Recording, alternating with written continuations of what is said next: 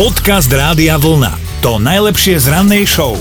Už ste niekedy skúšali zoznámenie cez inzerát, lebo nie vždy, ale niekedy sa to môže celkom pekne podariť. Začneme tým, že v Amerike, presnejšie v štáte Maine, sa prednedávnom odohrala jedna farmárska tragédia. Rys tam zaútočil na farmu, zožral pár kačiek, zo pár káčerov. No a o život prišiel aj partner kačice menom Yellow a tá odtedy trúchli. Je normálne smutná, hlbavá, nebaví ju život a preto si farmár povedal, že to zmení. Normálne rukou na papier napísal inzerát, že kačka hľadá káčera. Ďalej sa v inzeráte píše, že Yellow príjma iba seriózne ponuky a zdá sa, že to funguje, pretože sa ozval iný farmár, vraj má jedného osamelého káčera a že by to mohlo spolu fungovať, tak sa farmári dohodli, že im pripravia romantický večer a uvidia, či Yellow, nový pohľadný káčer, dostane naspäť do pohody. Majiteľ kačky ešte poznamenal, že Yellow miluje slimáky, takže im pripraví aj romantickú večeru. No a možno ste to nevedeli, ale kačky skutočne trúchlia, keď káčer príde o život. Počuli ste, ako sa to rieši v Amerike, u nás trošku inak. To sa tak gazda raz pýta gazdine, alebo teda hovorí jej, že počkaj, ten náš kohút sa mi zdá nejaký smutný, asi ho zarežem. A gazdina hovorí, tak keď si myslí, že ho to rozveselí. Dobré ráno s Dominikou a Martinom. Ono, hovorí sa, že to, že vás niekto nesleduje na Instagrame, ešte vôbec neznamená, že vás nesleduje na Instagrame.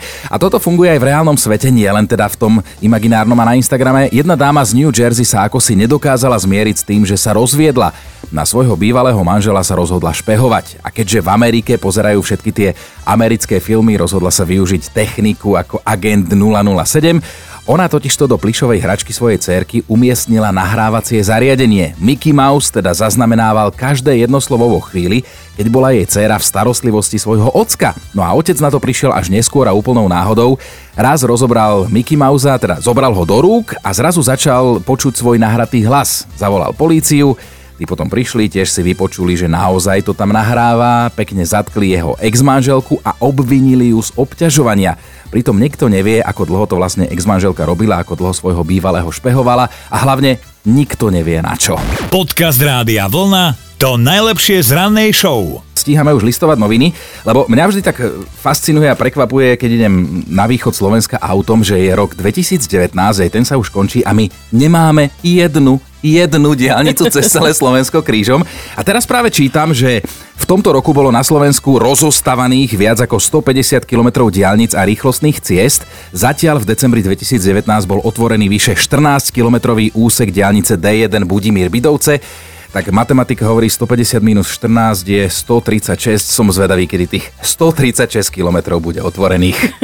No dočkáš sa možno. A ja som sa dočítala takú jednu veľmi vtipnú vec. Tá ma pobavila už včera, že jeden lúpič sa rozhodol vylúpiť.